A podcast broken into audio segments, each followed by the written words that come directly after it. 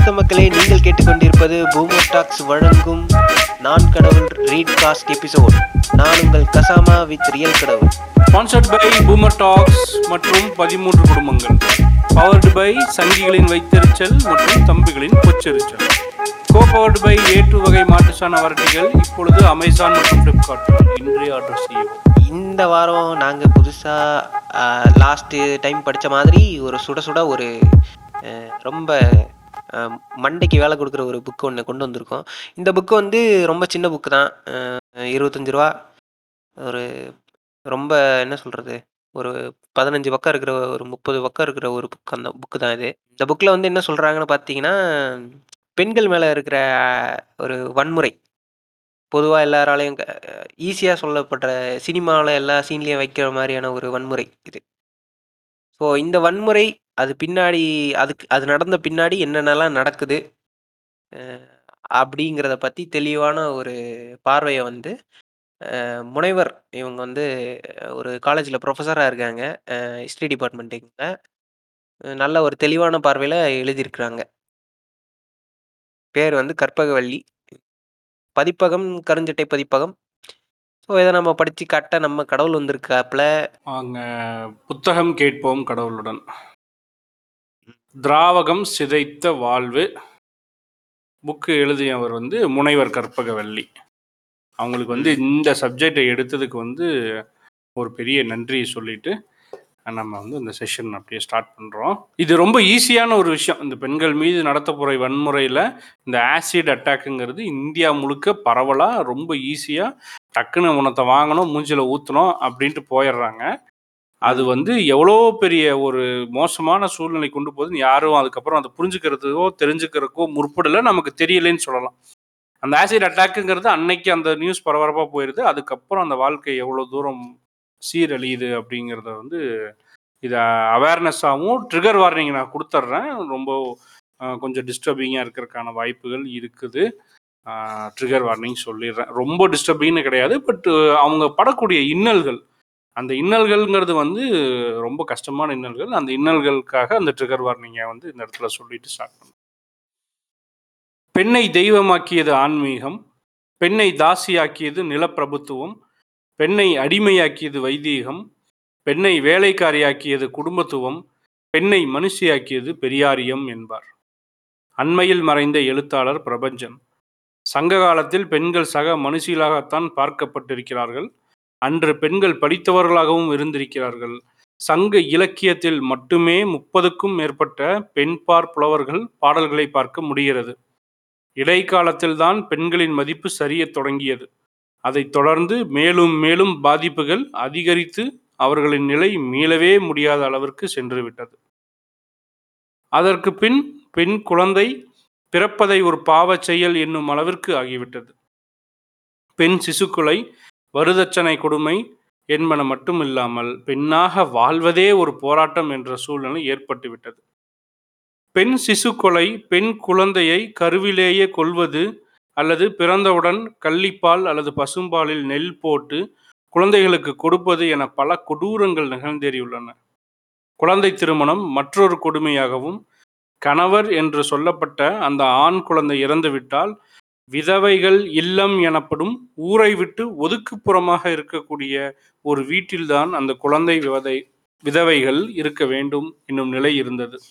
ஆயிரத்தி தொள்ளாயிரத்தி ஒன்றாம் ஆண்டு கணக்கெடுப்பின்படி ஒரு வயதிற்கும் குறைந்த விதவைகளின் எண்ணிக்கை தொள்ளாயிரக்கும் மேற்பட்டிருந்தது. கருவில் வளரக்கூடிய சிசு ஆனா பெண்ணா என்று தெரிந்து கொள்ளக்கூடிய அளவில் அறிவியல் தொழில்நுட்பத்தில் வளர்ந்து விட்டோம் என்று நாம் மகிழ்ச்சியாக கூறக்கூட இயலாத அளவிற்குத்தான் தொழில்நுட்ப பயன்பாடு மாறி இருக்கிறது ஏனெனில் தெரிந்து கொண்டு கருவிலேயே அழித்துவிடும் கொடூரம் தலைவிரித்தாடுவது இந்தியாவில்தான்.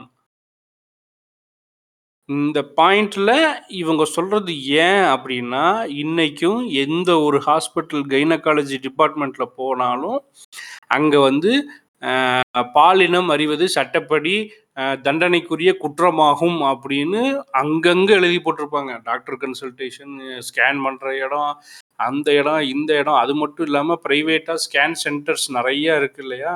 எந்த ஸ்கேன் சென்டர் போனாலும் இது எழுதி போட்டிருப்பானுங்க. தொழில்நுட்பத்துல எவ்வளோ பெரிய வளர்ச்சி அடைஞ்சிருந்தாலும், இந்த பாலினம் கேட்பது குற்றம்னு சொல்லி தான் ஆகணுங்கிற இடத்துல கொண்டு போய் வச்சிருக்கிறது நம்மளோட கலாச்சாரம். ஆமா. இது இப்போ நீங்க சொல்றது வந்து மாடர்ன் ட்ரெண்டுக்கு.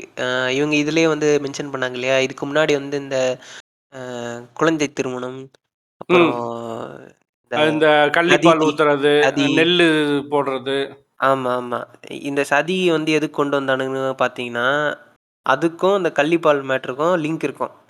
ம். எப்படின்னா, இவனுங்க வந்து அ ஒரு ஊர்ல வந்து 10 ஆண் இருக்கான்னு வச்சுக்கோங்க. ம். மொத்தம் 12 பெண் இருக்குதுன்னா என்ன பண்ணுவானுங்க? ஆ அதான், அதான். அந்த பிரச்சனைக்கு தான் இது வந்து போட்டு ஒழப்பு ஒழப்புன்னு ஒழப்பி ம். இப்போ இது வேற மாரியான ஊர்கள்ல வந்து பெண் அ பிறப்பு ரேஷியோ வந்து கம்மியா இருக்கு அப்படின்னு சொன்னீங்கன்னா ஒத்துக்கலாம். இங்க இருக்கிற கிளைமேட்டிக்கல் சிச்சுவேஷனுக்கு அப்படி சொன்னா ஒத்துக்கவே முடியாது. ஆனா, இத வந்து அம்பேத்கர் வந்து ரெக்கார்ட் பண்ணியிருப்பாரு. அவரோட ஒரு புத்தகத்துல ரெக்கார்ட் பண்ணியிருப்பாரு. முடிஞ்சா அத நான் ரெஃபர் பண்றேன். ம். தொடர்ந்து படிப்போம். ம்.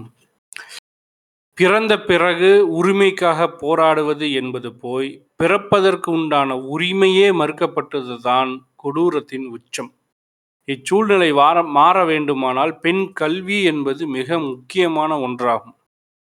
பெண்களின் உரிமைகள் என்பது அனைத்து வயதில் உள்ள பெண்கள், குழந்தைகள் அனைவருக்குமான உரிமைகளையும், சுதந்திரங்களையும் குறிக்கிறது. ஆண்களுக்கு இயல்பாக கொடுக்கப்படும் உரிமைகள் கூட பெண்களுக்கு மறுக்கப்படுகின்றன. பெண்களின் உரிமைகள் என்பது இடைப்பட்ட காலத்திற்கு பின்னர் புறக்கணிக்கப்பட்ட ஒன்றாகவே இருந்துள்ளது. பெண்களின் உரிமைகள் என்பது பாலியல் வன்முறைகளிலிருந்து விடுபடுதல், வாக்குரிமை, பொது நிறுவனங்களில் வேலை செய்தல், குடும்ப உறவில் பெண்களின் உரிமை, சமமான ஊதியம் அல்லது சரியான ஊதியம் பெறுவது, குழந்தை பிறப்பு உரிமைகள், சொத்து உரிமை, கல்வி உரிமை ஆகியவனவற்றை உள்ளடக்கியதாகும். இந்த பேரால இன்னொன்னு எழுதுறேன். ஆடை உரிமை. அத அவங்க எழுதாம விட்டுட்டாங்க. இன்னைக்கு நடந்த சம்பவத்தினால அத சொல்றேன். ம். ஆடை உரிமையும் இதுல எழுதணும் அந்த இடத்துல. இன்னைக்கு ஒரு கருமாந்திரம் ஒரு பச்சை சங்கி ஒண்ணு Facebookல என் உயிர வாங்கின்னு இருக்குது 2, 3 மணி நேரமா. நீங்கள் ஒன்றை புரிந்து கொள்ள வேண்டும் நண்பா. ஹிஜாப் என்பது இஸ்லாமிய சகோதரர்கள் வந்து அ வாண்டடா புகுத்துவது அல்ல. அது அவர்களாக ஏற்றுக்கொண்டு அணிவது. பட் ஹிஜாப் அணியலன்னா ஒரு டேஷ். ம்.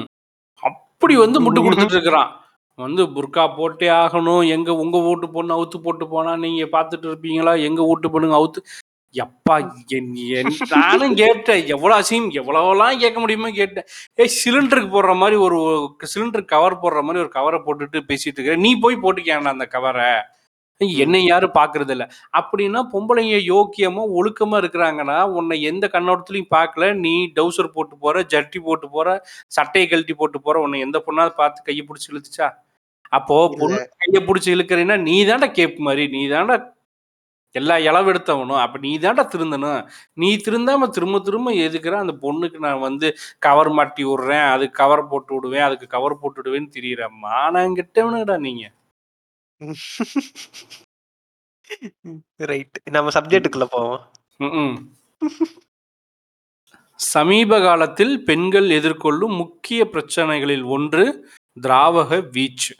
அதாவது ஆசிட் அட்டாக். இது மிக கொடூரமான வன்முறைகளில் ஒன்றாகும். இதன் மூலம் திராவகம் ஊற்றப்படுவரின் முகம் மற்றும் உடல் உறுப்புகளை சிதைத்தல், உருக்குலைத்தல், முடமாக்குதல், ஊனமாக்குதல், தோற்றத்தை விகாரமாக்குதல் ஆகியன புற விளைவுகளாக இருக்கின்றன. உளவியல் சிதைவுகளோ இதனினும் கூடுதலானவை. இதற்கு பல நடமாடும் ஆதாரங்கள் உள்ளன. உலகிலேயே திராவக வீச்சினால் பாதிக்கப்பட்ட நாடுகளின் வரிசையில் இரண்டாவதாக இடம் பெற்றிருப்பது இந்தியா. முதலிடத்தை ஆக்கிரமித்திருப்பது பங்களாதேஷ் ஆகும். பெண்கள் சுதந்திரம், கலாச்சாரம், பண்பாடு, அறிவியல் முன்னேற்றம் என்று பேசிக்கொண்டிருந்தாலும் உண்மை நிலை என்ன என்பது குறித்து ஆலோசிக்கவும், மறுப்பில்லாமல் ஏற்றுக்கொள்ளவும் வேண்டும். அந்நிலையை மாற்ற ஆவன செய்ய முன்வந்தால் மட்டுமே நாட்டின் முன்னேற்றம் குறித்து நாம் சிந்திக்க முடியும். இந்தியாவில் மட்டும் ஆண்டு ஒன்றுக்கு 7 மில்லியன் மக்கள் திராவகம் மற்றும் தீ காயங்களால் பாதிக்கப்படுகிறார்கள் என்று ஒரு ஆய்வறிக்கை சொல்கிறது. ஏழு மில்லியன்னா என்ன மேம் சொல்றாங்க அப்பா? இதே வேலையா திரியிறானுங்க. எழுபது லட்சம் பேர் ஏழு மில்லியன்னா ஒரு மில்லியனுக்கு வந்து பத்து லட்சம் ஏழு மில்லியன்னா எழுபது லட்சம் மக்கள். ம். ஒரு ஆய்வறிக்கை சொல்கிறது இவர்களில் எண்பது சதவீதத்தினர் பெண்கள் மற்றும் குழந்தைகள். அடப்பாவீங்களா இவர்களின் பாதிப்பு தற்காலிகமானதாக இல்லாமல் நிரந்தரமான பாதிப்பாக மாறிவிடுகிறது. நிரந்தர பாதிப்பு என்பது பலரை செயல்பட இயலாத நிலைக்கு தள்ளிவிடுகிறது. பாதிப்பு என்பது பல வழிகளில் ஏற்பட்டுள்ளது. பலரை முழுமையாக பார்வை இழந்தவர்களாக மாற்றியுள்ளது. பார்வை குறைபாடு உள்ளவர்களாக மாற்றியுள்ளது. கை மற்றும் கால்களின் செயல்படும் தன்மை மாறுபட்டுள்ளது. முக அமைப்பு முற்றிலுமாக சிதைந்து போகிறது. நிரந்தரமாக வாயை மூட முடியாமல் ஆகிவிடுகிறது. கேட்கும் திறனற்று போகிறது. இதில் பலருக்கு காது என்ற உறுப்பே முற்றிலுமாக சிதைந்து போய் அங்கு செயற்கையாக பல அறுவை சிகிச்சைகள் மூலம் காது என்ற ஒரு உறுப்பும் பொருத்தப்பட்டுள்ளது. ஆனால் உள்ளிருக்கும் நரம்புகள் மற்றும் செல்களின் பாதிப்பு மிகுதியால் பொருத்தப்பட்ட உறுப்பினால் பயன் ஏதும் இல்லை. பாதிக்கப்பட்ட மொத்த பெண்களில் தொண்ணூறு சதவீதம் பேரின் அழகை சிதைப்பதே முதற் குறிக்கோளாக கொண்டு திராவகம் வீசப்பட்டுள்ளது. பத்து சதவீதத்தினர் மட்டுமே ஏதேனும் ஒரு வகையில் பாதிப்பை ஏற்படுத்த வேண்டும் என்ற எண்ணத்தில் திராவகத்தை வீசியுள்ளனர். தன் கையால் உணவை கூட எடுத்து உண்ண முடியாத அளவிற்கு கைகளின் செயல்பாடு பாதிக்கப்பட்டவர்கள் பலர் இருக்கின்றனர். தொண்டை பகுதி பாதிக்கப்பட்டு சரியாக உணவு உட்கொள்ள முடியாத பலர் இருக்கின்றனர். பல வருடங்களாக திரவ உணவை மட்டுமே எடுப்பவர்கள் உள்ளனர். அதுதான் அந்த ட்ரிகர் வார்னிங் சொன்னது. என்ன சொல்றது?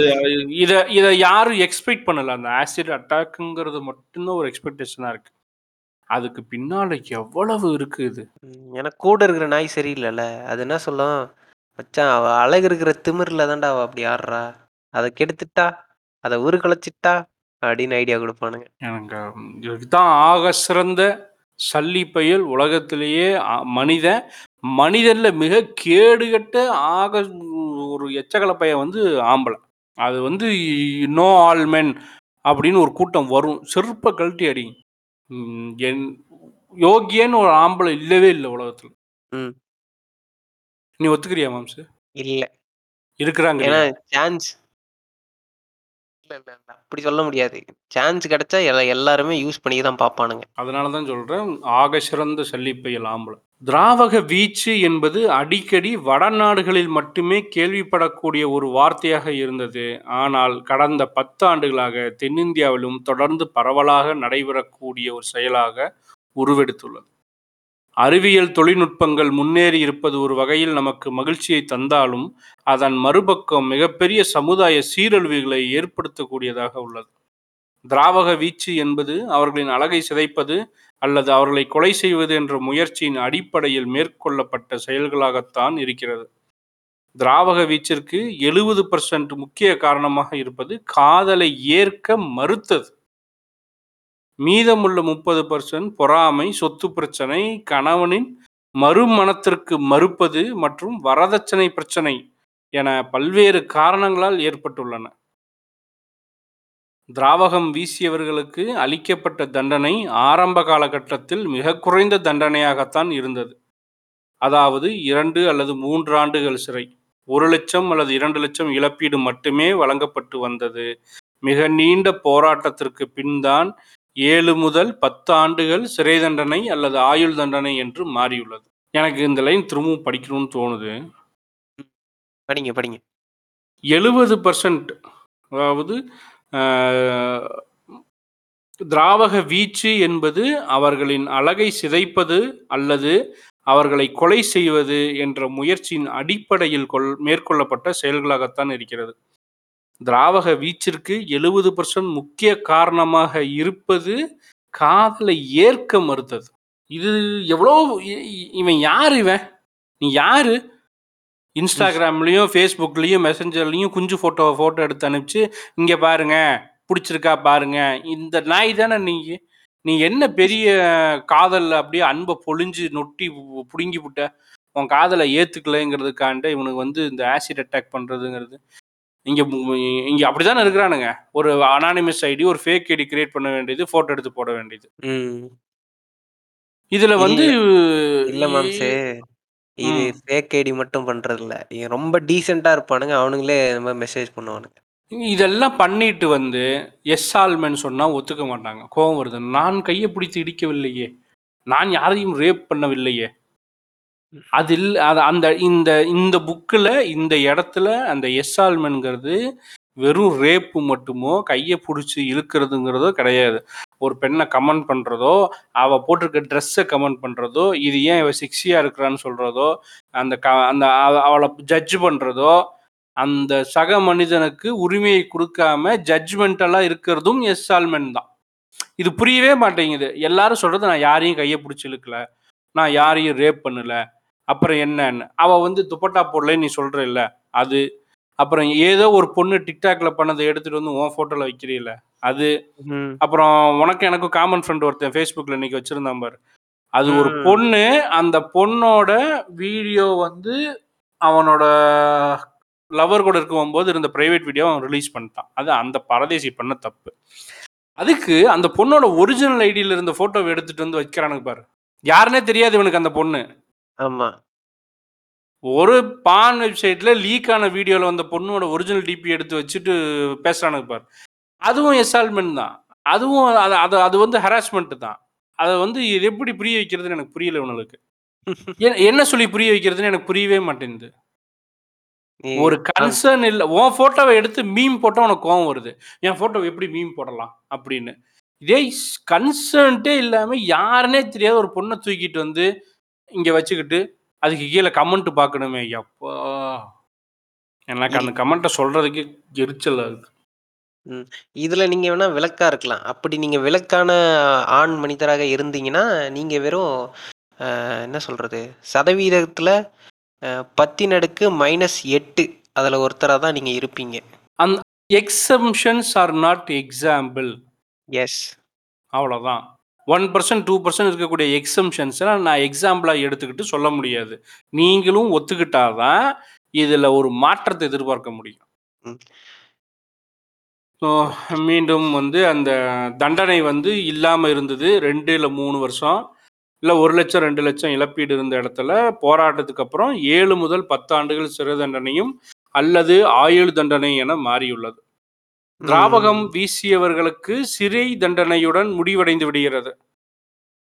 ஆனால் பாதிக்கப்பட்ட பெண்களின் வாழ்க்கை வாழ்நாள் போராட்டமாக மாறிவிடுகிறது. அவர்கள் சமுதாயத்திடமிருந்து ஒதுக்கப்பட்டவர்களாக மாறிவிடுகின்றனர். அவர்கள் மீது சமுதாயம் வீசும் பார்வை அருவருப்பான பார்வையாக மாறிவிடுகிறது. அதை சந்திக்க மனமில்லாமல் பலர் வெளியவே வருவதில்லை. சிலர் வாழவே பிடிக்கவில்லை என்று தற்கொலை முயற்சி செய்துள்ளார்கள். இவர்களின் மாற்றத்திற்கும் அவர்களின் இயல்பு நிலையை ஏற்றுக்கொள்வதற்கும் குடும்பத்தினர் மற்றும் உறவினர்களின் ஒத்துழைப்பு மட்டும் போதாது. சமுதாயத்தின் ஒத்துழைப்பும் மிக மிக முக்கியமான ஒன்றாகும். அவர்கள் உடலளவில் மட்டுமல்ல மனதளவிலும் மிகவும் பாதிக்கப்பட்டவர்களாக உள்ளனர். திராவக வீச்சினால் பாதிக்கப்பட்டவர்கள் ஒவ்வொருவரும் குறைந்தது இருபது அறுபதை அப்பா திராவக வீச்சினால் பாதிக்கப்பட்டவர்கள் ஒவ்வொருவரும் குறைந்தது இருபது அறுவை சிகிச்சைகளாவது செய்ய வேண்டிய நிர்பந்தத்திற்கு ஆளாக்கப்படுகிறார்கள். ஒவ்வொரு அறுவை சிகிச்சைக்கும் ஒரு குறிப்பிட்ட இடைவெளி தேவைப்படுகிறது. இதற்கு எடுத்துக்கொள்ள வேண்டிய மருந்து மற்றும் மாத்திரைகளை வாங்கும் வசதி இல்லாமல் பலர் தொடர்ந்து சிகிச்சை எடுத்துக் கொள்வதையே விட்டு விடுகின்றனர். அரசாங்கம் வழங்கும் ஒரு லட்சம் அல்லது இரண்டு லட்சம் என்பது ஒரு குறுகிய காலகட்டத்திற்கு மட்டுமே பயன்படுத்துவதாக உள்ளது. இதற்கு சட்டம் ஆவணம் செய்து இவ்வாறு பாதிக்கப்பட்டவர்களின் முழு மருத்துவ செலவும் அரசு மருத்துவமனைகள் மூலம் கிடைக்கப் பெற்றால் அவர்களுக்கு வாழ்க்கையில் சிறு நம்பிக்கையாவது ஏற்படும். ம். அதாவது இருபது பிளாஸ்டிக் சர்ஜரி பண்ணணும்? ஒரு வருஷத்துக்கு சும்மா சொல்றேன். ஒரு ஒரு எட்டு மாசம் கழிச்சு ஒரு பிளாஸ்டிக் சர்ஜரி பண்றாங்கன்னு வச்சுக்கோங்களேன். ம். அப்படின்னா கிட்டத்தட்ட அஞ்சு வருஷம் மேல ஆகாது. மினிமம் ஆகும். அதுக்கு மேல பிளாஸ்டிக் இப்போ ஒரு பை ஒரு பொண்ணு வந்து 25 வயசுல ஆசிட் அட்டாக் பண்ணிட்டான்னு வச்சுக்கோங்களேன். நான் 35லேருந்து 40 வயசு ஆகும் அவங்களோட நார்மல் தோற்றத்துக்கு வந்து சேர்றதுக்கு. அப்போ அந்த 10 வருஷம் தொலைஞ்சு போன கான்ஃபிடென்ட், இன்ஃபீரியாரிட்டி வாழ்க்கையே போயிடுது. ஒரு ஆசிட் அட்டாக்ல உள்ளான ஒரு பொண்ணோட வாழ்க்கையே ஒண்ணுமில்லாம சிதைச்சர்றானுங்க. திராவகத்தினால் ஏற்படக்கூடிய பாதிப்பு என்பது நெய்யை உருவ உருக்குவது போல் மனித உடலை உருக்கி விடுகிறது. மெழுகுவர்த்தியைப் போல் சதை வழிந்து அதனுடைய உட்புற செல்களுக்கு பாதிப்பு ஏற்படுத்தி விடுகிறது. இந்தியா முழுவதும் பயணப்பட்டு திராவக வீச்சினால் பாதிக்கப்பட்டவர்களை நேரில் கண்டு அவர்களுடன் உரையாடிய பொழுது அவர்களின் நிலை எப்படி உள்ளதென்றால் செய்யாத குற்றத்திற்காக வாழ்நாள் முழுவதும் தண்டனை அனுபவிப்பதாக உள்ளது. தன் குடும்பத்திற்கும், பெற்றோருக்கும், சமுதாயத்திற்கும் பயந்து காதல் வேண்டாம் என்று எண்ணிய பெண்களின் நிலை இன்று வாழ்க்கையே வேண்டாம் என்று எண்ணும் நிலைக்கு தள்ளப்பட்டுள்ளது. நான் கண்டு உரையாடிய பெண்களின் எண்ணங்களை பலரிடம் கொண்டு போய் சேர்க்கும் ஒரு பாலமாக இப்புத்தகம் அமையும் என்ற எண்ணத்தில் இந்நூலை எழுதுகிறேன். இந்த அனுபவம் வெறும் அனுபவமாக நின்றுவிடாமல் பலரையும் சென்றடைந்தால் சமூக விழிப்புணர்வு ஏற்படும் என்ற உணர்வு தான் இந்நூல் வடிவம். அதே எண்ணத்தில் தான் உங்ககிட்ட இதை படிக்கிறோம். ஷேர் பண்ணுங்க. இந்த திராவகம் சிதைத்த வாழ்வுங்கிறது எல்லாத்துக்கிட்டேயும் போய் சேர வேண்டிய ஒரு ஆக சிறந்த புத்தகம். புத்தகம் கிடைக்கல, வாங்க முடியலைங்கிற பிரச்சனை வரக்கூடாதுன்னு தான் அத இப்படி கேட்குற மாதிரியான ஒரு வழியில கொண்டு வந்திருக்கோம். கேளுங்க. ஆக்சுவலா இது மட்டும் பிரச்சனை இல்ல. இப்போ ஒரு பொண்ணு வந்து அ லவ் பண்ணலன்னா வந்து இவன் ஆசிட் அடிக்கிறான். இன்னொரு பக்கம் பார்த்தீங்கன்னா, லவ் பண்ணுச்சுன்னா வெட்டி போட்டுர்றான். க என்ன பண்றதுன்னே தெரியலல்ல. லவ் பண்ணா அப்பங்காரன் வெட்டுறான். லவ் பண்ணலைன்னா இவன் லவ் பண்ணு ஏன் பண்ணலைன்னு இவன் ஆசிட் ஊத்துறான். ம். எப்பா! ஆ ரொம்ப கஷ்டம் தான். இன்னைக்கு தான் என்னது நுங்கம்பாக்கத்துல பண்ணது வந்து நம்ம ராமன் கிடையாது அப்படின்னு சொல்றாங்க. என்னவோ! இனி இனிமே அத இனிமே சொன்னா என்ன? சொல்லாட்டி என்ன? அந்த பையன் உயிர் திரும்பி வரப்போகுதா? இல்ல கொன்னவன் யாருன்னு கண்டுபிடிச்சு ஏதாவது ஜெயில்ல போட போறாய்ங்களா? இல்ல. எதுவும் நடக்க போறதில்ல. அந்த சரி புள்ளையும் விடுங்க. செத்துருச்சு. ம் சம்மந்தமே இல்லாத ஒருத்தனும் செத்துட்டான். அந்த புள்ளையும் செத்துருச்சு. அது அவங்களுக்கே உண்டான ஒரு என்ன சொல்றது? ஒரு ட்ரெண்ட் இல்ல. அவங்க ம். அவங்க இதையும் பண்ணாங்கல்ல. இந்த ஆசிட் அட்டாக் அதையும் அவங்க தான் ரிப்பன் போட்டு வெட்டி ஆமாமா. விட்டாங்க. ஆமாமா. ம். இரும்பு இரும்பு பெண்மணி, தி கிரேட் ம். ஃபெமினிஸ்ட், ம். பெண்களின் ஐடல் அந்த அம்மா தான் வந்து மொத மொத தமிழ்நாட்டுல ஆசிட் அடிச்சு இந்த கலாச்சாரத்துக்கு ரிப்பன் வெட்டி ஆரம்பிச்சு வச்சது. சந்திரலேகா ஐஏஎஸ் மேல. அது ஃபேமஸா பேப்பர்லலாம் படிக்க ஆரம்பிக்கும். இவனுங்கலாம் ஏய் இது ஒரு பிளான் இருக்குதுல்ல. பாரேன் இது நமக்கு தெரியல அப்படின்ட்டு இவனுங்க எல்லாரும் வந்து ஆசிட்ட கையில தூக்கிட்டு அலைய ஆரம்பிச்சுட்டானுங்க. அப்போ உண்மை. அதான் உண்மை, அதான் உண்மை. அந்த மாதிரியான இதெல்லாம் கண்டுபிடிச்சது இவங்க தான். இவங்க ஆரம்பிச்சு வச்சது. இல்ல அது நடந்திருந்தாலும் அத வந்து பேப்பர்ல போட்டு முகத்தோட போட வச்சானுங்க பார்த்தீங்களா? அங்க நிக்குது அந்த அம்மாவோட ஈகோவும். சரி விடுங்க நமக்கு எதுக்கு? நாம உண்டு நம்ம வேலை உண்டுன்னு இருக்கிறோம். ஆமா. நம்ம த புத்தகத்துக்குள்ள போவோம். ம். நான் முதலில் சந்தித்த நபர் பிரக்ஞா பிரசும். நார்த் இந்தியன் அதனால பேர் கரெக்ட்டா சொல்ல வரல. அ ம். பிரக்ஞா பிரசும். அ 2014ஆம் ஆண்டு மாத இதழ் ஒன்றை படித்துக் கொண்டிருந்தபோது, அதில் இடம்பெற்றிருந்த அவரைப் பற்றிய கட்டுரை என்னை மிகவும் பாதித்தது. அதில் அவருடைய கல்லூரி பருவ புகைப்படமும், திராவக வீச்சிற்குப் பிறகான அவருடைய முகமும் இடம்பெற்றிருந்தன. அது எனக்கு மிகுந்த மன உளைச்சலை உண்டு பண்ணியது. அடுத்த நாள் அந்த கட்டுரையில் இடம்பெற்றிருந்த மின்னஞ்சல் முகவரியில் தொடர்பு கொண்டேன். இரண்டு தினங்களில் பதிலும், அவரின் அலைபேசி எண்ணும் கிடைத்தவுடன் தொடர்பு கொண்டு பேசினேன். குரல் மிகவும் இனிமையாக இருந்தது. நீண்ட நாள் பழகியது போலவும் அன்றைய பேச்சு நீண்டது. அவரின் வசதிக்கேற்ப நேரத்தை முடிவு செய்து கொண்டு அவரை பெங்களூரில் சென்று சந்தித்தேன். அங்கு சென்று அவரை சந்திப்பேன் என்று அவர் எதிர்பார்த்திருக்கவில்லை. அப்பொழுதுதான் அவர் தான் நடத்தி கொண்டிருக்கும் அதிஜீவன் என்ற அமைப்பின் மூலம் திராவக வீச்சினால் பாதிக்கப்பட்ட 500க்கும் மேற்பட்ட பலருக்கும் உதவி செய்து வருவதாக குறிப்பிட்டார். அவர் சந்தோஷமாக சிரித்து பேசி கொண்டிருக்கும் போது அவருக்கு இந்த பாதிப்பு எப்படி, யாரால் ஏற்பட்டது என்று கேட்க மனமே இல்லாமல் பேசிக்கொண்டிருந்தேன் அவரே சொல்லுங்கள் என்னிடமிருந்து உங்களுக்கு என்ன தெரிந்து கொள்ள வேண்டும் என மிக சரளமாக கேட்டார். என் மனதில் தோன்றிய கேள்விகளை ஒவ்வொன்றாக கேட்கத் தொடங்கினேன். என் பெற்றோருடன் மிகவும் சந்தோஷமாக அவர்களுக்கு மிகவும் பிடித்தமானவராகவும் வாழ்ந்து வந்தவரை விரும்புவதாக ஒருவன் அடிக்கடி தொல்லை கொடுக்க அவர் தொடர்ந்து மறுத்து வந்திருக்கிறார் பெற்றோரிடமும் இதை தெரிவித்திருக்கிறார் அவன் பிரஞ்சியாவை விட பதினைந்து வயது பெரியவன் என்பதோடு குடிகாரனாகவும் இருந்தான். இந்நிலையில் படிப்பு முடிந்தவுடன் தன் பெற்றோர் பார்த்த பெங்களூரில் வேலை பார்த்து கொண்டிருக்கும் மணமகனுடன் பிரஞ்சியா திருமணம் நடைபெற்றிருந்தது. கல்லூரியில் கேம்பஸில் தேர்வாகியிருந்த ஒரு இன்டர்வியூவில் பங்கேற்க தனியே ரயில் பயணம் மேற்கொண்டிருந்த போது நள்ளிரவில் திடீரென்று என் மேல் ஏதோ எரிவது போன்ற உணர்வு ஏற்பட்டுடன் பிழித்து பார்த்தபோது தன் உடலே நெருப்பில் எரிந்து கொண்டிருக்க அலறி எழுந்தார். மருத்துவமனையில் அனுமதிக்கப்பட்ட போது அவருக்கு திருமணமாகி பன்னெண்டு நாட்கள் மட்டுமே ஆகியிருந்தது.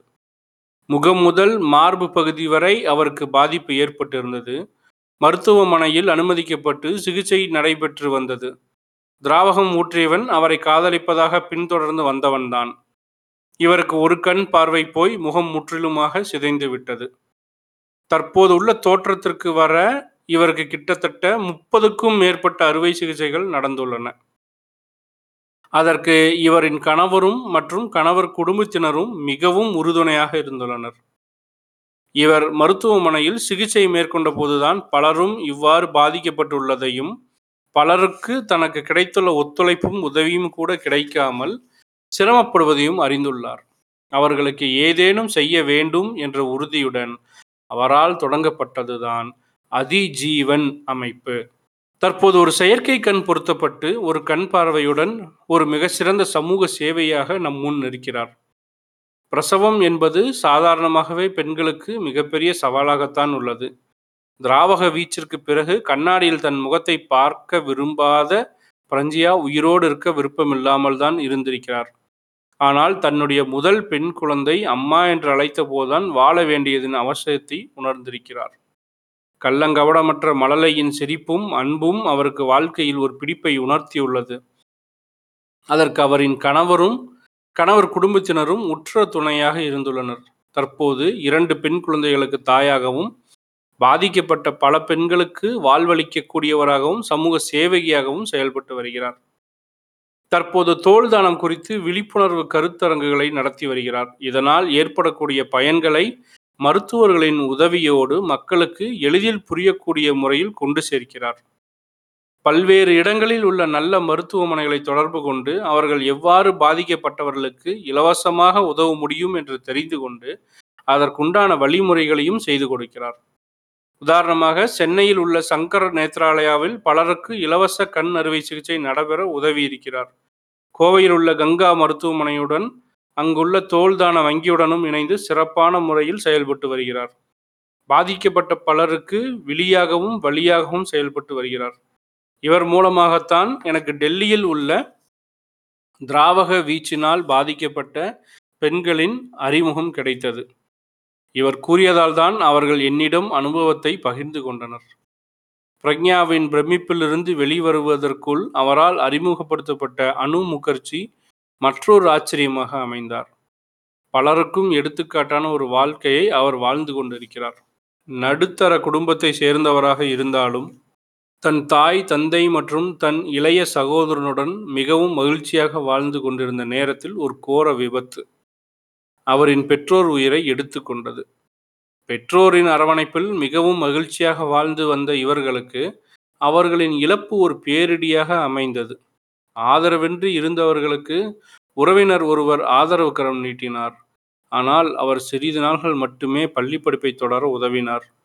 பிறகு பள்ளி படிப்பை நிறுத்திவிட்டு வீட்டில் உள்ள வேலைகளை செய்தால் மட்டுமே வீட்டில் இருக்க முடியும் என்றும் இல்லை என்றால் வீட்டை விட்டு வெளியேற்றி விடுவேன் என்றும் மிரட்டி இவரின் பள்ளி படிப்பை நிறுத்திவிட்டார். இவரும் தன் சகோதரனின் படிப்பு தொடர்ந்தால் போதும் என்று வீட்டில் இருந்து உறவினருக்கு உதவியாக வேலைகளை செய்து வந்தார். சில வருடங்களுக்கு பிறகு அனு முகர்ஜியின் பெற்றோர் இறந்ததால் வந்த சிறு சேமிப்பை கூட அபகரித்த பின் உறவினர்கள் அணுவை வீட்டை விட்டு வெளியேற்ற திட்டமிட்டனர். இதை அறிந்தவுடன் தனக்கு தெரிந்த நட்பு வட்டம் மூலம் தன்னால் என்ன செய்ய இயலும் என்று ஆலோசித்து தோழி ஒருவர் மூலம் கிடைத்த பார் டான்சர் என்று சொல்லப்படும் இரவு விடுதியில் நடனமாடும் வேலையை ஏற்றுக்கொண்டு உறவினர் வீட்டை விட்டு தன் சகோதரனுடன் வெளியேறினார். தன்னை இழிவுபடுத்திய உறவினர் முன் வாழ்ந்து காட்ட வேண்டும் என்ற வைராகியத்தில் தன் திறமையை வளர்த்து கொண்டு வேலையும் உண்மையும் நேர்ம நேரம் தவறாமையும் கடைபிடித்தார். குறுகிய காலகட்டத்தில் அவர் மேற்கொண்ட தொழிலில் நல்ல பெயரும் வருமானமும் கிடைத்தது. டெல்லியில் அவர் பெயரில் தனியாக அபார்ட்மெண்ட்டில் ஒரு வீடு வாங்கி வசிக்கும் அளவிற்கு அவரின் பொருளாதாரம் உயர்ந்தது. ஆனால் இந்த முன்னேற்றம் இத்தொழிலுக்கு அவரை அறிமுகப்படுத்திய தோழிக்கு மிகுந்த பாதிப்பை ஏற்படுத்தியது. தன்னால் அறிமுகப்படுத்தப்பட்ட பெண் தன்னை விட அதிகமாக வருமானம் ஈட்டுவதாகவும் அணுவால் தான் தன்னுடைய வாய்ப்புகள் தட்டி செல்வதாகவும் எண்ணினார். அதன் விளைவு தன்னுடைய சகோதரனுடன் சேர்ந்து அணுவை பழிவாங்க தூண்டியது. அவருடைய எண்ணத்தில் தனக்கு வாய்ப்பு வராததற்கு முக்கிய காரணம் அணுவினுடைய அழகு என்று எண்ணினார். அதனால் அணுவின் அழகை சிதைக்க எண்ணி அணுவின் முகத்தில் திராவகத்தை ஊற்றினான். தோழியின் சகோதரன். அதனால் அணுவின் முகம் முதல் முகம் முதல் மார்பு வரை மிகவும் பாதிக்கப்பட்டு முகம் முற்றிலுமாக சிதைந்து இரண்டு கண் பார்வையும் இழந்து விட்டார் மூக்கில் பாதி உருகிவிட்டது. தற்போதுள்ள நிலைக்கு வர இருபத்தி ஐந்துக்கும் மேற்பட்ட அறுவை சிகிச்சைகள் நடந்துள்ளன. பத்து ஆண்டுகளுக்கு மேலாக சிகிச்சை இன்னமும் தொடர்ந்து கொண்டே இருக்கிறது. இவர் மேல் திராவகம் ஊற்றிய தோழியின் சகோதரருக்கு இரண்டு ஆண்டுகள் சிறை தண்டனையும் ஒரு லட்சம் ரூபாய் அபராதமும் விதிக்கப்பட்டன. அனு முகர்ஜி தொடர்ந்து பல்வேறு அறுவை சிகிச்சைகள் மேற்கொண்ட நேரத்தில் தோழியின் சகோதரர் சிறை தண்டனை முடிந்து சாதாரணமாக வெளியில் நடமாடி கொண்டிருந்ததை பார்த்த அணுவிற்கு அதை ஏற்றுக்கொள்வது மிக கடினமாக இருந்தது. நீதிமன்றத்திற்கு மேல்முறையீட்டிற்கு கொண்டு சென்று திராவகம் வீசியவனுக்கு மேலும் தண்டனை பெற்றுக் கொடுத்தார். அது மட்டுமல்லாது ஒரு லட்சம் ரூபாய் இழப்பீட்டுத் தொகையை வேண்டாம் என்று மறுத்து தன்னுடைய வாழ்வா வாழ்வாதாரத்திற்கு ஏதேனும் வழி செய்தே தீர வேண்டும் என்று நீதிபதியிடம் கோரிக்கை வைத்தார். நீதிபதியும் அனு முகர்ஜியின் சுயமரியாதைக்கு மரியாதை செய்யும் விதமாக கோர்ட்டில் ஃபைல் அரேஞ்சர் என்ற பணிக்கு ஆணை வழங்கி அணுவின் தன்னம்பிக்கையும் விடாமுயற்சியும் கௌரவித்தார். அனு முகர்ஜியும் இன்று வரை தொடர்ந்து அந்த பணியை செவ்வன செய்து வருகிறார். தற்போது தன்னை போல் திராவக வீச்சினால் பாதிக்கப்பட்ட பலருக்கும் தன்னம்பிக்கை கொடுப்பவராகவும் மன அழுத்தத்தில் இருந்து வெளிவர ஆலோசனை வழங்குபவராகவும் ஒரு சமூக சேவையாகவும் செயல்பட்டு கொண்டிருக்கிறார். நான் டெல்லி சென்றபோது முதலில் அணு முகர்ஜியை சந்தித்துவிட்டு பின் நான் தங்குவதற்கு வேறொரு தோழியின் வீட்டுக்கு செல்வதாக இருந்தது. ஆனால் அவர் என்னை விடவில்லை. தன்னுடன் தான் தங்க வேண்டும் என்று வற்புறுத்தினார். நான் அவருக்கு சிரமம் கொடுக்கக்கூடாது என்று எண்ணினேன். ஆனால் அனு முகர்ஜியோ அவரை என்னுடைய தோழியாக நான் எண்ணினால் தன்னுடன் தான் தங்க வேண்டும் என்று வற்புறுத்தினார். அவரின் அன்பிற்கு முக்கியத்துவம் கொடுத்து அவருடன் மூன்று நாட்கள் தங்கியிருந்தேன். என்னை தன் சகோதரி போல் பார்த்து கொண்டார். மற்ற திராவக வீச்சினால் பாதிக்கப்பட்டவர்களை பார்க்க அழைத்து கொண்டு சென்றார். அது மட்டும் இல்லாமல் மற்றவர்களும் என்னுடன் அவர்கள் தங்களுக்கு ஏற்பட்ட கொடூரத்தை பகிர்ந்து கொள்வதற்கு ஒரு பாலமாக செயல்பட்டார். ரெண்டு பேரை பார்த்தோம்ல மேம்ஸு இதில் இவங்க ரெண்டு பேருமே அவங்க எந்த தப்பு செய்யவே இல்லை. இல்லை? ஆமா அதுவும் என்ன? முதல்ல நடந்தது வந்து ரொம்பவே மோசம். அவனோட பதினஞ்சு வயசு குடியார நாய் அது இந்த பொண்ணு அப்பதான் காலேஜ் படிச்சுட்டு இருந்திருக்குது. படிச்சு முடிச்சு கல்யாணம் பண்ணி ஒரு வேலைக்கு போற இடத்துல இந்த வேலையை பண்ணியிருக்கிறானுங்களே. இது என்னன்னு சொல்றது? இது இது எவ்வளவு பெரிய ஒரு இன்செக்யூரிட்டி கண்டிப்பா. அன்எக்ஸ்பெக்டட் அந்த வயசுல அது அந்த எப்படி அதை ஹேண்டில் பண்ணியிருப்பாங்கன்னு கூட தெரியல. ம். இந்த ட்ராமால இருந்து எப்படி வெளியே வந்திருப்பாங்கன்னு தெரியல. ரெண்டாவதும் அதை விட பயங்கரமா இருக்கு. ஒரு பொண்ணுக்கு பொண்ணே எதிரி. இதை பற்றி நம்ம நிறைய இடத்துல நிறைய தடவை சொல்லியிருந்தாலும் ம். அது இந்த இடத்துல அது நிரூபணம் ஆகுது பெண்ணுக்கு பெண்ணே எதிரியா இருக்கிறது. ஊத்துனது ஒரு பொண்ணு தானே? ஆமா. என்னத்த சொல்றது அப்போ நான் அடுத்தது போகிறேன் ஓகே பாரு படிங்க. நான் முதலில் தொடர்பு கொண்டபோது என்னிடம் பேச தயங்கியவர்கள் அணு முகர்ஜியுடன் சென்றபோது இயல்பாக என்னிடம் பேசினார். அவர்கள் என்னை வரவேற்ற விதமும் என்னுடைய என்னிடம் பேசிய விதமும் என்னுடன் நீண்ட நாள் பழகியவர்கள் போல் இருந்தன. அதற்கு முக்கிய காரணம் அனு முகர்ஜி என்னுடன் இருந்தது. மட்டுமல்லாமல் நான் ஒரு பெண்கள் கல்லூரி பேராசிரியை என்பதும் இருக்கலாம். அவர்களது வாழ்க்கை மற்ற பெண் குழந்தைகளுக்கு ஒரு பாடமாக இருக்க வேண்டுமானால் அது ஒரு ஆசிரியர் மூலமாக சென்று அடையும் என்பதாலும் இருக்கலாம். அனு முகர்ஜியுடன் இருந்த அந்த மூன்று நாள் அனுபவமும் இனிமையானதாக இருந்தது. வீட்டை மிகவும் நேர்த்தியாக வைத்திருக்கிறார். அங்கிருந்து புறப்படுவதற்கு முந்தைய நாள் இரவு நீண்ட நேரம் பேசிக் கொண்டிருந்தோம். அவருக்கு ஆங்கிலம் தெரியாது. எனினும் எனக்கு இந்தி சரளமாக பேச முடியும் என்பதால் அனைவரும் என்னிடம் மனம் விட்டு பேசினர். என்னுடன் பேசிக்கொண்டிருந்த நேரத்தில் ஒரு சில தகவல்களை பகிர்ந்தபோது மனமுடைந்து அழுதார். அவருடைய கைகளை பிடித்து ஆறுதல் கூறிக்கொண்டிருந்த நானும் அழுது கொண்டுதான் இருந்தேன். அவர்களுடைய கண்களில் கண்ணீர் வழிந்து கொண்டிருக்கிறது. ஆனால் அந்த கண்ணீர் எங்கிருந்து வருகிறது என்று தெரியாத அளவிற்கு திராவகம் அவரின் முகத்தை சிதைத்துள்ளது. இருப்பினும் தன் தம்பியுடன் வாழ்க்கையை தன்னுடைய வருமானத்தில் மகிழ்ச்சியாக நடத்துவதில் தெளிவாக இருக்கிறார். சிறுவயதில் சில வருடங்கள் சகோதரனின் படிப்பு தடைபட்டாலும் சிரமப்பட்டு அவரை பிளஸ் டூ வரை படிக்க வைத்திருக்கிறார். தன்னுடைய சகோதரனுக்கு நல்ல முறையில் திருமணம் நடத்த வேண்டும் என்ற கனவோடு சிறுக சிறுக பணம் சேர்த்து வருகிறார். அனு முகர்ஜி உண்மையிலேயே ஒரு அபூர்வ பிறவியாகவும் மதிப்பிற்குரியவராகவும் எனக்கு தோன்றினார். அவரிடமிருந்து விடைபெறும்போது ஏதோ நீண்ட வருடங்கள் நெருங்கி பழகிய தோழி ஒருவரை விட்டு பிரிவது போல் கனத்த இதயத்துடன் விமான நிலையம் நோக்கி என் பயணம் இருந்தது. அனு முகர்ஜியுடன் நான் முதலில் சென்றது சாய்னாவின் வீட்டிற்கு. அது ஒரு மாலை நேரம். சாய்னாவின் வீட்டில் என்னை அனைவரும் அன்போடு வரவேற்றனர். அவரின் தாய் தந்தை சகோதரி மற்றும் சகோதரியின் கணவர் என அனைவரும் இருந்தனர். அது ஒரு சிறிய வீடுதான் ஆனால் அன்பால் நிறைந்திருந்தது. சாய்னாவின் திரவக வீச்சுக்கு பிறகு அவர் தன்னுடைய குடும்பத்தினர் மற்றும் மருத்துவர்கள் தவிர வேறு யாருடனும் பேசவோ யாரையும் பார்க்கவோ அனுமதித்ததில்லை. ஆனால் பிரக்ஞா மற்றும் அனு முகர்ஜியின் தொலைபேசி உரையாடல் உதவியாலும் நான் ஒரு ஆசிரியர் என்பதாலும் என்னை சந்திக்க அனுமதித்தார். சாய்னாவின் லட்சியமே தான் ஒரு ஆசிரியராக வேண்டும் என்பதுதான். ஆனால் தன்னுடைய குடும்ப சூழல் காரணமாக பிளஸ் டூ வரை படித்து விட் படித்துவிட்டு வீட்டிற்கு அருகில் ஒரு நர்சரி பள்ளியில் விலகி சேர்ந்தார். பள்ளியிலும் சாய்னாவிற்கு அனைவரிடமும் நல்ல பெயர்தான் இருந்தது. குழந்தைகளுக்கு ரைம்ஸ் சொல்லிக் கொடுப்பதும் மற்ற நேரங்களில் அலுவலக பணி செய்வதும் என முழு அர்ப்பணிப்புடன் வேலை செய்து வந்துள்ளார். அவர் பள்ளியில் படித்துக் கொண்டிருக்கும் போதே ஒருவன் அவரை காதலிப்பதாக கூறி பின்தொடர்ந்திருக்கிறான். சாய்னாவும் எத்தனையோ முறை மறுப்பு தெரிவித்திருக்கிறார். அவனோ தன் காதலுக்கு சம்மதம் தெரிவிக்க வேண்டும் என்று கட்டாயப்படுத்தியிருக்கிறான். சாய்னாவோ தன் குடும்பம் தன் வேலை என்று இருந்திருக்கிறார். அவன் தன் உறவினரின் குழந்தையை பள்ளியில் சேர்க்க வேண்டும் என்றும் அதற்கு உண்டான விதிமுறைகளை பற்றி தெரிந்து கொள்ள வேண்டும் என்று கூறி பள்ளி அலுவலகத்திற்கு வந்து சாய்னாவுடன் பேசிக் கொண்டிருந்திருக்கிறான். சாய்னாவும் பள்ளி விதிமுறைகள் பற்றியும் சீருடை பற்றியும் அவனிடம் விளக்கமாக கூறிக்கொண்டிருந்த போது தான் மறைத்து வைத்திருந்த திராவகத்தை சாய்னாவின் முகத்தில் ஊற்றிவிட்டு ஓடிவிட்டான். நாற்காலியில் அமர்ந்திருந்த போது ஊற்றியதால் முகம் மார்பு மற்றும் தொடைப்பகுதிகளில் பாதிப்பு ஏற்பட்டுள்ளது. அவனுக்கு ஏழு ஆண்டுகள் சிறை தண்டனை கிடைத்தது. ஆனால் சைனாவின் ஆதங்கம் என்னவெனில் அவனுக்கு சிறை தண்டனைக்கு பதிலாக அவனுடைய சுண்டு விரலை மட்டுமாவது திராவகத்தில் முக்கி எடுங்கள் என்பதுதான். அப்போதுதான் அதன் வழி தெரியும். பழங்கால தண்டனை முறையான பல்லுக்கு பல் கண்ணுக்கு கண் என்ற சட்டம் தற்போதும் இருக்க வேண்டும் என்கிறார். ஏழு வருட சிறை தண்டனை தரும் வழி ஒரு பெரிய வழியே இல்லை.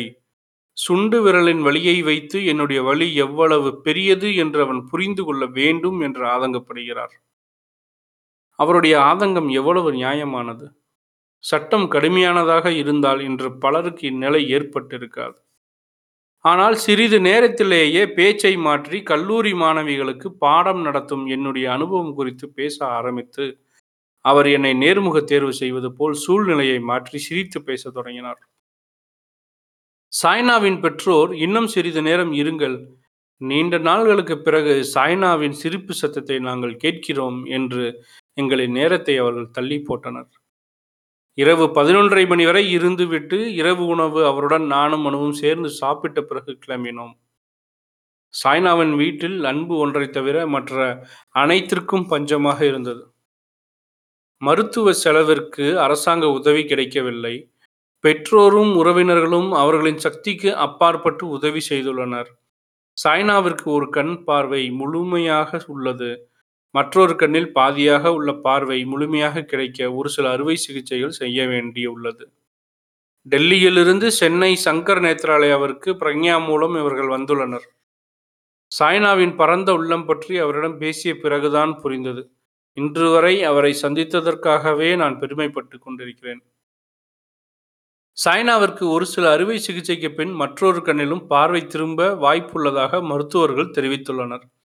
ஆனால் அவர் அந்த அறுவை சிகிச்சைகளுக்கு பின்னர் முழுமையாக பார்வை கிடைக்கும் என்றால் அதை அனு முகர்ஜிக்கு கொடுக்க விரும்புவதாகவும் அவ்வாறு செய்வதில் ஏதேனும் பிரச்சனைகள் இருப்பின் முழுமையான பார்வைக்கு முயற்சியே செய்ய வேண்டாம் என்றும் பார்வையை இழந்த அனு முகர்ஜியை பார்க்கும்போது எனக்கு ஒரு கண் பார்வையே போதுமானது என்று அசாதாரணமாக விஷயத்தை சாதாரணமாக சொல்லி சிரிக்கிறார். சாய்னாவுடன் எனக்கு ஏற்பட்ட அனுபவம் ஒரு புதிய தெம்பையும் மாற்று சிந்தனையும் ஏற்படுத்தியது. அவருக்கு பின் சந்தித்த ரேணு சர்மா வேறொரு கனத்த பாதிப்பை என்னுள் ஏற்படுத்தினார். ரேணு சர்மா சிறு வயதிலேயே தன் தாயை பறிகொடுத்துவிட்டு தந்தை மற்றும் தன் இரண்டு சகோதரிகளுடன் மகிழ்ச்சியாக வாழ்ந்து வந்தார். தந்தைக்கு கிடைத்த சொற்ப வருமானத்தையும் அவருடைய வீட்டின் ஒரு பகுதியை வாடகைக்கு விட்ட பணத்திலும் கிடைத்த வருமானத்தை வைத்துக்கொண்டு குடும்பத்தை நடத்தி வந்துள்ளனர். ரேணு சர்மா பத்தாவது படிக்கும் போதே அவரை காதலிப்பதாக கூறி ஒருவன் பின்தொடர்ந்து வந்தான். அவர்கள் வீட்டில் வாடகைக்கு குடியிருந்தவர்களின் மகன் அவன். அவரும் தொடர்ந்து அவனுடைய காதலை ஏற்காமல் மறுத்து வந்தார். ரேணு சர்மா பனிரெண்டாம் வகுப்பு இறுதித் தேர்வு நடைபெற்று கொண்டிருந்த நேரத்தில் ரேணு சர்மாவை கட்டாயப்படுத்தி தன் காதலை ஏற்குமாறு கூற அதற்கு ரேணு சர்மா மறுத்துவிட்டார் மறுத்த காரணத்தினால் ரேணு சர்மாவை பழிவாங்குவதற்காக தேர்வு எழுதிவிட்டு பள்ளியில் இருந்து திரும்பி வரும்போது அவர் மீது திராவகத்தை வீசிவிட்டு ஓடிவிட்டான். ரேணு சர்மாவின் குடும்பத்தினரும் அவனுக்கு எதிராக நீதிமன்றத்தில் போராடி அவனுக்கு ஆயுள் தண்டனை கிடைக்க வழிவகுத்தனர். ஆனால் அரசாங்கம் மூலம் கிடைக்க வேண்டிய மருத்துவ செலவிற்கான உதவிகள் கிடைக்கவில்லை. அதனால் மருத்துவ செலவிற்காக வீட்டை விற்க வேண்டிய சூழல் ஏற்பட்டது. அவரது இடது கண் பார்வை மற்றும் இடது காது முற்றிலுமாக பாதிக்கப்பட்டது. இவருக்கு இதுவரை இருபதுக்கும் மேற்பட்ட அறுவை சிகிச்சைகள் முடிந்துள்ளன. மேலும் சில அறுவை சிகிச்சைகள் தேவைப்படுகின்றன. இவரை பற்றிய கவலையிலேயே தந்தையும் இறந்துவிட்டார். இந்த சூழ்நிலையில் மேலும் அவர் அறுவை சிகிச்சைகள் செய்து கொள்ள மறுத்துவிட்டார். சகோதரிகள் இருவருக்கும் திருமணம் முடிந்து தற்போது ஒரு சகோதரியின் ஆதரவில் இருந்து வருகிறார். சகோதரியின் கணவரும் உதவியாக இருக்கிறார். அடுத்தவர் ஆதரவில் வாழ வேண்டிய சூழலில் உள்ளதால் வாழ்க்கையில் விரக்தி அடைந்தவராய் இருக்கிறார். தாய் தந்தையை இழந்த நிலையில் இவரின் சூழ்நிலை மிகவும் மனதை பாதிப்பதாக இருந்தது. இவரை கண்டு பேசியபோது அவரின் பேச்சு மிகவும் விரக்தியான பேச்சாகவும் வாழ்வில் ஒரு சதவீத கூட பிடிப்பு அற்றதாகவும் இருக்கிறது. காலம்தான் இவருக்கு சிறந்த மருந்தாக அமையும். அவருக்கு பின் நான் சந்தித்த நபர் அர்ச்சனா. தன்னுடைய பெற்றோர் மற்றும் தம்பியுடன் மகிழ்ச்சியாக வாழ்ந்து வந்தார். இவர்கள் வசித்த அதே வீதியை சேர்ந்த ஒருவன் தொடர்ந்து இவரை காதலிப்பதாக கூறி பல இடையூறுகளை செய்துள்ளான். அர்ச்சனாவும் தொடர்ந்து மறுத்து வந்துள்ளார். திடீரென்று ஒரு நாள் பள்ளி விட்டு திரும்பி வரும்போது திராவகத்தை ஊற்றிவிட்டு என்ன ஆயிற்றென்று கூட பாராமல் வீட்டிற்கு சென்று மிதமிருந்த திராவகத்தை குடித்துவிட்டு தற்கொலை செய்து கொண்டான். பாதிப்பை ஏற்படுத்தியவன் தற்கொலை செய்து கொண்ட காரணத்தினால் நீதிமன்றத்தில் யார் மீதும் மனு தாக்கல் செய்ய இயலவில்லை. எனவே மருத்துவ இழப்பீடும் கேட்க முடியாமல் போய்விட்டது. அர்ச்சனாவின் குடும்பத்தினர் மற்றும் உறவினர்கள் உதவி செய்ததால் அவருக்கு கிட்டத்தட்ட இருபத்தி எட்டு அறுவை சிகிச்சைகள் முடிவடைந்து விட்டன. அவரது உறவினர் ஒருவரே அர்ச்சனாவின் குடும்ப சூழ்நிலை அறிந்து அவரின் குணத்திற்கு மதிப்பு கொடுத்து அவரை திருமணம் செய்து கொண்டு மகிழ்ச்சியுடன் வாழ்ந்து வருகின்றார். அர்ச்சனாவிற்கு ஒரு கண்ணில் பார்வையும் ஒரு காதில் பாதி பகுதியும் சிதைந்து விட்டது. ஆனால் தன் குறைபாட்டை பற்றி கவலை இல்லாமல் தன் திறமையை வளர்த்து கொண்டு தற்போது டெல்லியில் உள்ள ஒரு தனியார் மருத்துவமனையில் வரவேற்பாளராக பணியாற்றி வருகிறார். தற்போது அவரே தனியாக மெட்ரோ ரயிலில் பயணம் செய்து வேலைக்கு சென்று வருகிறார். வீட்டில் செய்ய வேண்டிய அனைத்து வேலைகளையும் செய்து சமையல் செய்து காலை எட்டரை மணிக்கெல்லாம் தன்னுடைய வேலைக்கு கிளம்பி விடுகிறார். அவரின் கணவரும் அவருக்கு பெரிதும் உறுதுணையாக இருக்கிறார். இதுவரை நாம் பார்த்த பிரக்ஞா அனு முகர்ஜி சாய்னா ரேணு சர்மா மற்றும் அர்ச்சனா ஆகிய இவர்களைப் போலவே பல்லாயிரக்கணக்கானவர்கள் இந்தியாவில் வருடந்தோறும் அதிகரித்து கொண்டுதான் இருக்கிறார்கள். ஆனால் இவர்களுக்கு செய்ய வேண்டிய அறுவை சிகிச்சைகள் எண்ணிக்கையில் அதிகமாகவும் அதன் பலன் மிக குறைவானதாகவும் இருக்கிறது. முகச்சிதைவை சரி செய்ய வேண்டுமானால் அவர்களுடைய தோல் பட்டை அல்லது தொடைப்பகுதியில் இருந்துதான் சதையை எடுத்து வைத்து சரி செய்ய வேண்டியுள்ளது. இதனால் அவர்கள் இரண்டு விதமான வழிகளை சந்திக்க வேண்டியுள்ளது. இதை தவிர்ப்பதற்காக கிடைத்தற்குரிய ஒன்றுதான் தோல் தானம் என்பது. இது குறித்து விழிப்புணர்வு இன்னும் சமூகத்தை சென்றடையவில்லை.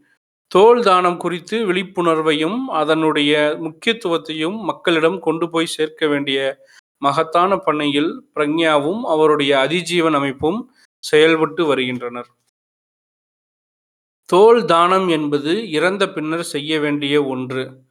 அதனால் பயமின்றி அனைவரும் செய்ய இயலும். இதற்கான குறைந்த வயது வரம்பு பதினெட்டு. உச்ச வரம்பு எதுவும் இல்லை. கடந்த ஆண்டு மும்பையில் தொண்ணூறு வயது முதிய பெண்மணி ஒருவர் தோல் தானம் செய்துள்ளார். திராவக வீச்சு மற்றும் தீ காயத்தால் பாதிக்கப்பட்டவர்கள் அனைவருக்கும் இது மிகவும் பயனுள்ள ஒன்றாகும்.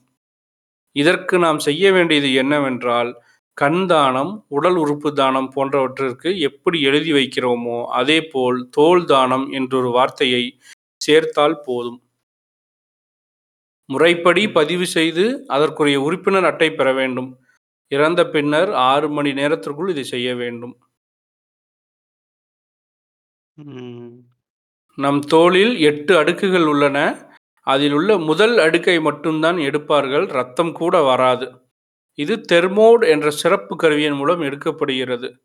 அத்தோல் பார்ப்பதற்கு மெல்லிய ஒரு பிளாஸ்டிக் கவர் போல் தான் இருக்கும். இத்தோலை ஆறு வருடம் ஆறு வருடங்களுக்கு பாதுகாப்பான முறையில் வைத்து பயன்படுத்த முடியும். இதற்குண்டான தோல் வங்கி முதலில் மகாராஷ்டிரா மாநிலத்தில் தொடங்கப்பட்டது. தற்போது அதிக இடங்களுக்கு பரவியுள்ளது. தமிழ்நாட்டில் சென்னை ஸ்டான்லி மருத்துவமனையிலும் கோவையில் உள்ள கங்கா மருத்துவமனையிலும் தோல் தான வங்கிகள் சிறந்த முறையில் செயல்பட்டு வருகின்றன. தோல் தானம் என்பது அனைவரும் செய்யக்கூடிய ஒன்றுதான். இறந்த பின் மண்ணிற்கோ நெருப்பிற்கோ இரையாகக்கூடிய ஒன்றை பாதிக்கப்பட்டவர்களுக்கு உபயோகப்படும் வகையில் செய்வது பலரின் வாழ்க்கைக்கு உதவக்கூடிய ஒரு செயலாக இருக்கும் என்றோ தோல் வியாதி ஏதேனும் உள்ளவர்கள் ஹெச்ஐவி பாசிட்டிவ் என ஒரு சில நோயால் பாதிக்கப்பட்டவர்களை தவிர அனைவரும் தோல் தானம் செய்ய இயலும். தற்போது விபத்துகளில் இறந்தவர்களின் தோலை கூட ஒரு குறிப்பிட்ட நேரத்திற்குள் குடும்பத்தினரின் சம்மதத்தோடு எடுத்து தோல் வங்கிக்கு அனுப்பி வைக்கிறார்கள். இந்த ஆண்டு கணக்கெடுப்பின்படி இரண்டாயிரத்தி பதினெட்டாம் ஆண்டு ஜனவரி முதல் ஆகஸ்ட் வரை பதினாறு திராவக வீச்சு நிகழ்வுகள் பதிவாகியுள்ளன. பலர் சமூகத்தின் இழி பேச்சுகளுக்கு பயந்து மனு கொடுப்பதற்கு மறுத்துவிடுகின்றனர் கடந்த தொண்ணூற்றி ஒன்பதாம் ஆண்டு ஆயிரத்தி தொள்ளாயிரத்தி தொண்ணூற்றி ஒன்பதாம் ஆண்டு நூற்றி அறுபத்தி ஐந்து திராவக வீச்சுகள் நிகழ்ந்ததாக பதிவாகியுள்ளது. கடந்த இருபது ஆண்டுகளின் கணக்கெடுப்பை ஒப்பிட்டு பார்க்கும்போது இரண்டாயிரத்தி இரண்டாம் ஆண்டு அதிகபட்சமாக நானூற்றி தொண்ணூற்றி நான்கு திராவக வீச்சுகள் நடைபெற்றுள்ளன. ஆனால் தொடர்ந்து நடத்தப்பட்ட பல்வேறு அமைப்புகளின் போராட்டங்கள் மற்றும் சட்டத்தில் ஏற்பட்டுள்ள சில மாறுதல்கள் படிப்படியாக திராவக வீச்சு குறைவதற்கு முக்கிய காரணமாக அமைந்துள்ளன. இரண்டாயிரத்தி பதினேழாம் ஆண்டு முப்பத்தி ஆறு முறை திராவக வீச்சு நடைபெற்றுள்ளது. அதில் பாதிக்கப்பட்டு சிகிச்சை எடுப்பவர்களின் எண்ணிக்கை நாற்பத்தி ஏழு ஆகும். இந்தியாவில் மட்டும் ஆண்டு ஒன்றுக்கு ஒரு லட்சத்தி நாற்பதாயிரம் பேர் தீ காயங்களால் இறப்பதாக கணக்கெடுப்பு கூறுகிறது. தீ காயங்களால் இறப்பவர் மட்டுமல்லாமல் திராவக வீச்சினால் பாதிக்கப்படுபவர்களின் அதிகபட்சமாக நாற்பது சதவீதம் பாதிப்பை சரி செய்ய முடியும். ஆனால் தோல் வங்கி மூலம் கிடைக்கக்கூடிய தோலை கொண்டு சிகிச்சை அளித்தால் எழுபது சதவீதம் பாதிப்பு அடைந்தவரை கூட காப்பாற்ற இயலும். இத்தகைய முறையால் இறப்பவர்களின் எண்ணிக்கை குறைக்க இயலும். திராவக வீச்சு அல்லது தீக்காயத்தால் பாதிக்கப்பட்ட ஒருவருக்கு முறைப்படி சிகிச்சை அளிக்க இரண்டு பேரின் தோல் தேவைப்படுகிறது. ஆனால் இன்னும் தோல் தானம் செய்பவர்கள் எண்ணிக்கை உயரவில்லை. அதனால் இறந்த பிறகு யாருக்கும் பயன்படாமல் வீணாவதை பலருக்கும் உபயோகமான முறையில் பயன்படுத்தினால் பலரின் வேதனையை தீர்க்க இயலும். இவ்வாறு கிடைக்கப்பெற்ற தோல் மூலம் செய்யும் சிகிச்சைக்கு துரித பலன் கிடைக்கிறது. உதாரணமாக திராவக வீச்சினால் பாதிக்கப்பட்டவர்களுக்கு ஒரு குறிப்பிட்ட இடைவெளியில் பல அறுவை சிகிச்சைகள் தேவைப்படுகின்றன. குறைந்தது இருபது முதல் முப்பத்தி ஐந்துக்கும் மேற்பட்ட அறுவை சிகிச்சைகள் செய்ய வேண்டியுள்ளது. இதில் அவர்களுக்கு ஒரு அறுவை சிகிச்சைக்கும் மற்றொரு அறுவை சிகிச்சைக்கும் போதிய இடைவெளி தேவைப்படுகிறது. குறைந்தது ஒன்பது முதல் பத்து மாதங்கள் வரை இடைவெளி தேவைப்படுகிறது. ஆனால் நம் உண்மையான தோலுடன் சிகிச்சை மேற்கொண்டால் குறைந்தது மூன்று அல்லது நான்கு மாதங்கள் இடைவெளி போதுமானது. ஒன்பது அல்லது பத்து மாதங்கள் வலியை பொறுத்து கொள்வதற்கு பதிலாக நான்கு மாதம் மட்டும் வலியை பொறுத்தால் போதும். மேலும் பலவிதமான தொற்று நோய்களிலிருந்து பாதிப்பு ஏற்படாமல் திராவக வீச்சால் பாதிக்கப்பட்டவர்களை தடுக்கக்கூடிய பாதுகாப்பு அரணாக இத்தோல் அமைகிறது. திராவகத்தால் சிதைக்கப்பட்டவர்களின் வாழ்க்கையை தோல் தானம் போன்றவைகளால் ஓரளவுக்கேனும் சரி செய்ய உதவுவோம். புக்கு முடிஞ்சுது. ம். பரவால்ல. ஒரு 1 ஹவருக்குள்ள படிக்கிற மாதிரியான புக் தான் இது. அ முடிஞ்சா வாங்கி படிங்க. இதெல்லாம் ப படிக்கும்போது கேட்கறதுக்கே என்ன சொல்றது? டிஸ்டர்பிங்கா இருக்கு. ஆமா. சொல்ல முடியல. அந்த அளவுக்கு இருக்கு. இல்ல ஒரு ஆளுக்கு 20 ஆப்பரேஷன் குறைஞ்சபட்சமே 20 ஆப்பரேஷன்னா என்ன சொல்றது? ம். 1 பண்ணிக்க முடியுமா நம்மால? ம். நம்ம ஆளுங்க தான் தோள்ல கத்தியே போடக்கூடாதுன்னு சுத்திட்டு இருக்கானுங்களே. ம். 1 பண்றதுக்கே இவ்வளோ. குறைஞ்சபட்சம் 20. இதில எல்லாமே பாரேன், ஒண்ணே ஒண்ணு அவங்க எக்ஸாம்பிளுக்காக வந்து ஒரு ஃப்ரெண்டு பொண்ணோட பொறாமையில ஊத்துனத தவிர, மீதி எல்லாம் காதலிக்க மறுத்ததால் ஆசிட் ஊத்திட்டு ம். ரூ. 100க்கு ஈஸியா வாங்கி ஊத்திட்டு போயிடுறானுங்க. ம், ம், ம். ஆனா இதெல்லாம் என்ன எவ்வளவு கஷ்டம்? ஆமா.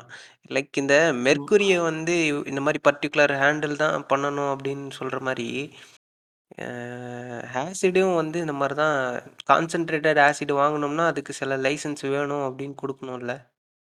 ஆமா. அதெல்லாம் ஸ்ட்ராங் பண்ணணும். என்ன கேட்டா ஆசிட் வந்து இவனுங்க எங்கேயாச்சும் ஏதாவது லூப் ஹோல்ல வாங்கிருவானுங்க.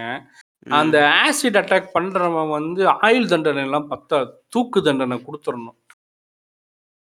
ஹெவியா சொத்தெல்லாம் பறிமுதல் பண்ணி, மொத்தத்தையும் வந்து இந்த புள்ளைங்க அட்டாக் ஆனவங்களுக்கு குடுத்துட்டு, இந்த. புக்ல சொன்ன மாதிரி இப்ப அதில சொல்றாங்கல்ல, அவன் குடிச்சிட்டு செத்து போயிட்டான்னு. அவன் குடிச்சிட்டு செத்து போயிட்டாங்கிறதுக்காக அந்த அட்டாக் ஆனது இல்லாம போயிருமா? அரசாங்கம் இதுக்கு எதுவுமே பண்ணாதுங்கிறது இது என்ன மாதிரியான ஒரு மைண்ட் செட் எனக்கு புரியவே இல்ல. இது ஏன் இப்படி வந்து கவர்மெண்ட் வந்து இந்த மாதிரி எதுக்கும் கண்டுக்காம இருக்கு? இந்த மாதிரி ஆசிட் அட்டாக் ஆகிறவங்களுக்கு குறைஞ்சபட்சமாக ஆயுள் தண்டனையும், அதிகமான ஒரு ஃபைனும் போட்டு, இல்லாட்டி கவர்மெண்ட் ஃபுல் ஃப்ளெஜில் எடுத்து அவங்களுக்கான வேலையை கொடுக்கறதும் அதுக்கப்புறமேல அவங்களுக்கான மருத்துவ செலவு ஏற்றுக்கிறதும் கவர்மெண்ட் தானே பண்ணணும். இது சமூகத்தோட ஒரு ஃபெயிலியராக தானே நான் பார்க்குறேன். இன்டாலரன்ஸ் தானே. இவங்க சரியான செக்ஸ் எஜுகேஷன் செக்ஸ் எஜுகேஷன்னாலே இவனுங்க மேட்ருன்னு நினச்சிக்கிறானுங்க செக்ஸ் எஜுகேஷனுங்கிறது எதிர்பாலினத்தை புரிந்து கொள்வது அப்படிங்கிறதே அவங்களுக்கு புரிய மாட்டேங்குது. ம். அது புரிஞ்சா ஏன் இவன் போயிட்டு ஒத்துக்கலன்னா உடனே அதை அத அத இவனால ஏத்துக்க முடியல. இவனோட குறைபாட இவனால ஏத்துக்க முடியல. அதனால அந்த பொண்ண இவன் வந்து குறைபாடு உடையவளா மாத்தணுன்றதுக்காக இந்த மாரி பண்றான். ஒருவேள செக்ஸ் எஜுகேஷன்ங்கிற பேர எடுத்துட்டு, அ ஜெண்டர் எஜுகேஷன் வச்சா ஒத்துக்குவானுங்களா? இவனுங்களுக்கு பிரச்சனை அந்த செக்ஸ்ங்கிற வார்த்தை தான்னு நெனைக்கிறேன். ம். அந்த வார்த்தைய மட்டும் எடுத்துட்டு, வேற ஏதாவது பேர்ல இந்த எஜுகேஷன கொண்டு வந்தா ஒத்துக்குவானுங்கன்னு நெனைக்கிறேன். ம். வாய்ப்பு இருக்கு. இவங்களுக்கு பிரச்சனை அதுதான். இந்த கலாச்சார கன்னிகளோட பிரச்சனை, செக்ஸா? ஐய்யய்யோ! செக்ஸ் எஜுகேஷன்னாலே செக்ஸ்ன்னா மேட்டர் தான்னு நெனச்சுக்கிறானுங்க. அது இல்ல. எதிர்பாலினத்த புரிஞ்சுக்கிறது, மனச புரிஞ்சுக்கிறது, அண்டர்ஸ்டாண்ட் பண்ணிக்கிறது, எஸ், நோவ அண்டர்ஸ்டாண்ட் பண்ணி எவ்வளவோ விஷயங்கள் இருக்கு அதுக்குள்ள. எவ்வளவு டெப்த்தான விஷயம் அது. அத வந்து இன்னமும் இங்க கொண்டு வராம, இப்படியான ஆசிட் அட்டாக்குகளுக்கு உள்ளாக்கி, வாழ்க்கையவே வீண் பண்ணி, தொலைச்சு சர்வநாசம் பண்றானுங்க. ம். இது நம்ம ஒரு 5, 6 பேத்தோட லைஃப் தான் பார்த்துருக்கோம். அதுவே வந்து இவ்வளவு ஹெவியா இருக்கே, எல்லாத்தோட லைஃப்பும் எப்படி இருக்கும்? ம், ம், ம். இ இது இதே ஆத்தர் வந்து அவங்க அ YouTubeலயும் அவங்க வந்து பேசியிருக்காங்க. அ ஆமா. இப்போ 2020 மேல பேசியிருக்கிறாங்க. அ அது லிங்க் வந்து நாங்கள் இன்ஸ்டாகிராமில் தரோம். உட்காந்து பாருங்கள் ஒரு ஒன் ஹவர் பேசியிருப்பாங்க. இந்த புக்கில் வந்து பிளாக் அண்ட் ஒயிட்டில் தான் ஃபோட்டோஸ் இருக்குது அதை போட வேண்டாம்னு தான் நினச்சேன். ஆனால் ஒரு விழிப்புணர்வு வரணும் அப்படிங்கும்போது அதை போட்டால் தான் அது வந்து என்ன அதோட விளைவுன்னு புரியும் அப்படின்னா அதை போடலாம் அப்படின்னு நான் நினைக்கிறேன். அதனால் வந்து அதையும் நான் இன்ஸ்டாகிராமில் போடுறேன். பாருங்கள் ஸ்ப்ரெட் பண்ணுங்கள் டொனேஷன் பண்ணுங்கள் நான்லாம் எல்லாத்தையும் பண்ணிட்டோம். எங் நான் வந்து நான் இவன் கசாமெல்லாம் வந்து பாடியை வந்து மெடிக்கல் காலேஜுக்கு எழுதி வச்சிட்டோம். உள்ளே இருக்கிற ஸ்பேர் பார்ட்ஸையும் எடுத்துக்கோங்க. பாடியும் எடுத்துக்கோங்க. பாடி இவனுக்கிட்ட கொடுக்காதீங்க. நேராக காலேஜ் கொண்டு போய் எக்ஸிபிஷனாக வச்சுக்கோங்கன்னு எழுதி கொடுத்துட்டோம். அதனால் அவ்வளோ தூரம் செய்யலினாலும் குறைஞ்சபட்சமாக உடல் தானத்தையும் உடல் தானத்தையும் நீங்களாம் செய்யணும் அப்படின்னு நீங்கள் இதுவரை கேட்டு ரசித்துக் கொண்டிருந்தது பூமர் டாக்ஸ் வழங்கிய ரீட் காஸ்ட் புத்தகம் கேளுங்கள் கடவுளுடன். Sponsored by boomer talks podcast மற்றும் பதிமூன்று குடும்பங்கள். பவர்டு பை சங்கியின் வைத்திருச்சல் மற்றும் தம்பியலின் பொச்சரிச்சல். போபவர்டு பை ஏ டூ வகை மாட்டு சாண வரட்டிகள். இப்பொழுது அமேசான் மற்றும் ஃப்ளிப்கார்ட்டில் ஆர்டர் செய்யவும்.